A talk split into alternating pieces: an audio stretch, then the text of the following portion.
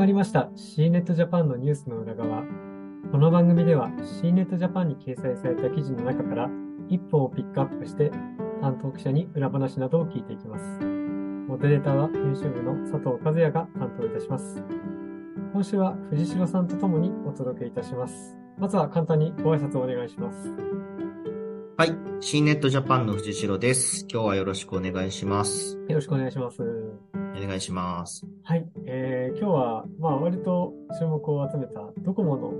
新プランですね。えー、こちらの方の記事について、えーと、取り上げていきたいと思うので、まず藤代さんからあの記事の内容について、えー、簡単にご紹介いただければと思います。はい。えー、ドコモはですね、6月の20日に新プランを発表してまして、で、記事の方のタイトルは、ドコモ新プラン、エキシモ、イルモ発表、7月1日からアハも加えたサンプラン、サンプラン展開へという記事タイトルで、えー、出させていただいております。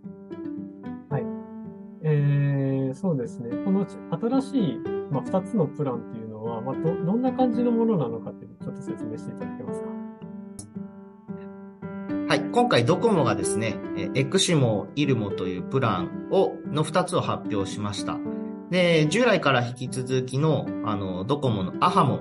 を加えて3プランで展開していくという形になっています。で、エキシモとイルモはですね、えー、もともとドコモが展開していた、えー、ギガライトとかですね、まあそういったいくつかのプランがあるものを、この2つに、えー統合するという形になっています。で、中でもですね、イルモの方は、もともと、NTT レゾナントが提供していたエコノミー MVNO の OCN モバイル1というものを、えー、に充当するプランという形になっています。で、エコノミー MVNO はですね、まあ、あの、ちょっと語弊がありつつもわかりやすく言うと、MVNO の中でも、あの、ドコモからさらにえー、認定プランみたいな形で提供していたものなんですけれども、まあ、こちらを提供する NTT レゾナントが NTT ドコモに、えー、合併するという形なので、えー、こちらの、えー、プランも、えー、新規の受付は終了するという形になっています。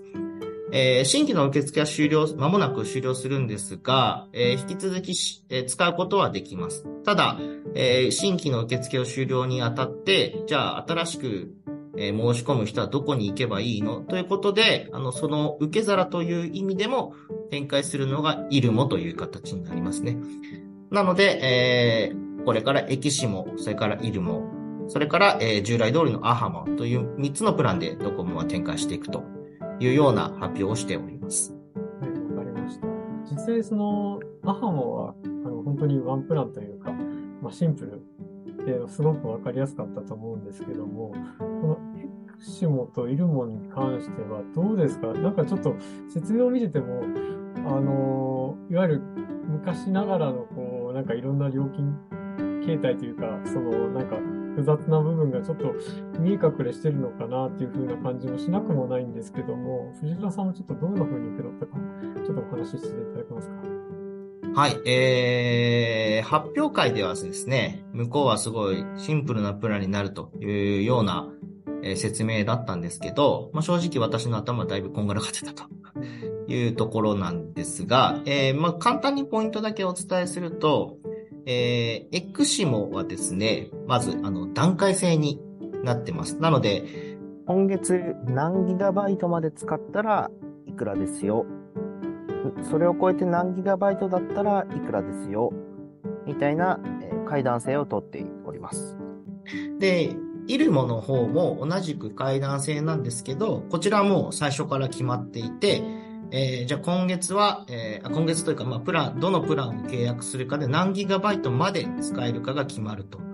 いうような形になってます。なので、えー、わかりやすいかというと、ちょっとわかりにくいかなという印象を私は受けました。で、おそらくですね、多くの人がこの発表を見てさらに分かりにくかったのが、えー、料金プランとしてですね、まあ確かに最終的に安くなる可能性は高いんですけど、あの、いろいろな割引がですね、ドコモとのサービスとセットで使わないと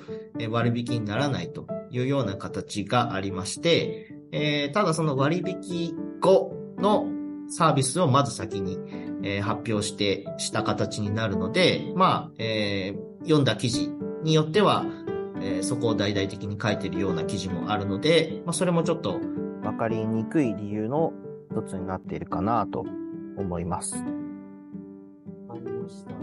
そうですね。まあ、あの、この後にですね、実際その、えーこの料金プランに関する解説記事というのが、まあ、ライターと石川さんによる記事が、まあ、別途掲載されているので、まあ、詳しいところはおそらくそちらの方をあの見ていただいた方がいいかなというふうに感じているんですけども、実際その、まあ、先ほど、ちょっと、あの、まあ、こんがらがってるっていう話も出てましたけど、会見の時にどんな、こう、なんて言うんでしょう、えー記者の方々の、まあ、雰囲気だったりとか、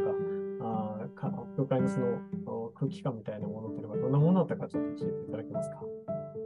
はいそうですね。えー私ですね、あの、コロナ中に C ネットに、えージョインして、で、あの、キャリアのプラン説明会をリアルで行ったのって多分、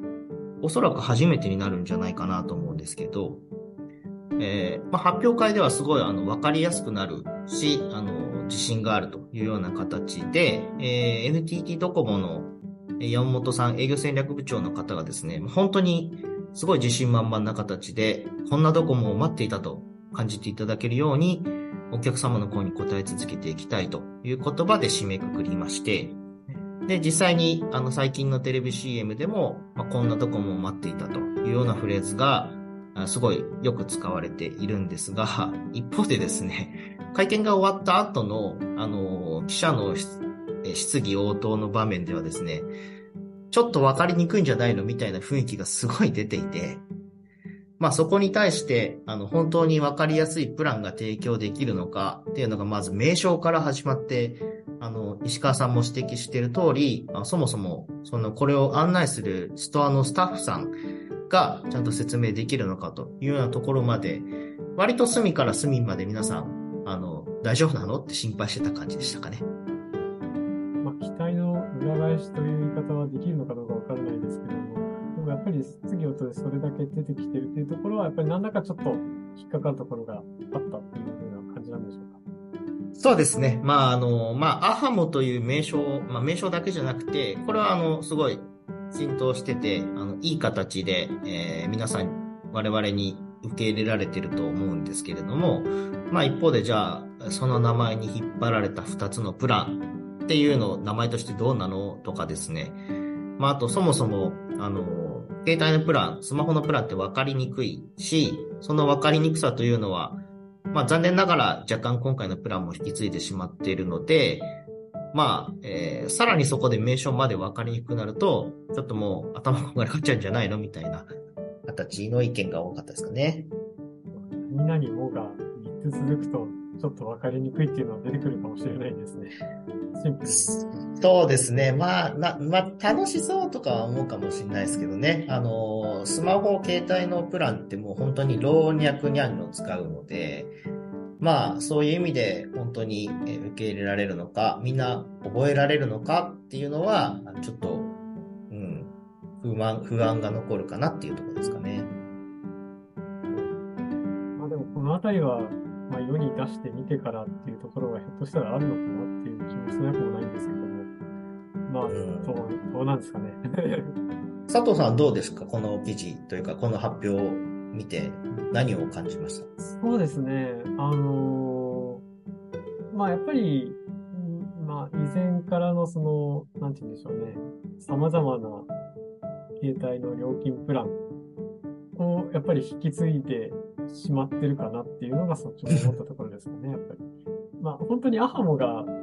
まあある意味よ良すぎたっていうぐらい、ね、大胆な、まあ、あの、ワンプランだったので、やっぱり、あそれをちょっと期待してたところからすると、まあちょっと多分計算すれば安くなる部分もあるんだろうけども、やっぱちょっと、まあ、昔ながらに戻ってしまったかなっていうのが率直な印象ですかね。うん。ね、わかりやすかったですもんね。で、今までが、まあ、良くも悪くも、あの、政府からの横やりも入ってて、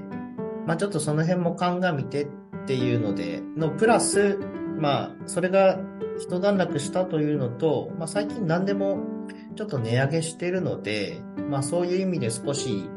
あの、値段を上げたいっていうような思いもあったんじゃないかなと思いますけどね。まあただそれそのままやるとちょっとあれなので、えー、ちゃんとドコモを使っていただいているユーザーさんには、あの、まあ、しっかりとした、えー、納得いただける価格で提供しようというような、えー、ことをやるとこの着地になるのかなという感じはしますけどね。実際には本当にあの選ぶかどうかは消費者が決めることだとは思うので、まあ、これは世に出てからですかね。そうですね。もしかしたら大成功するかもしれないしね。ね。まあでもこのあたりはちょっと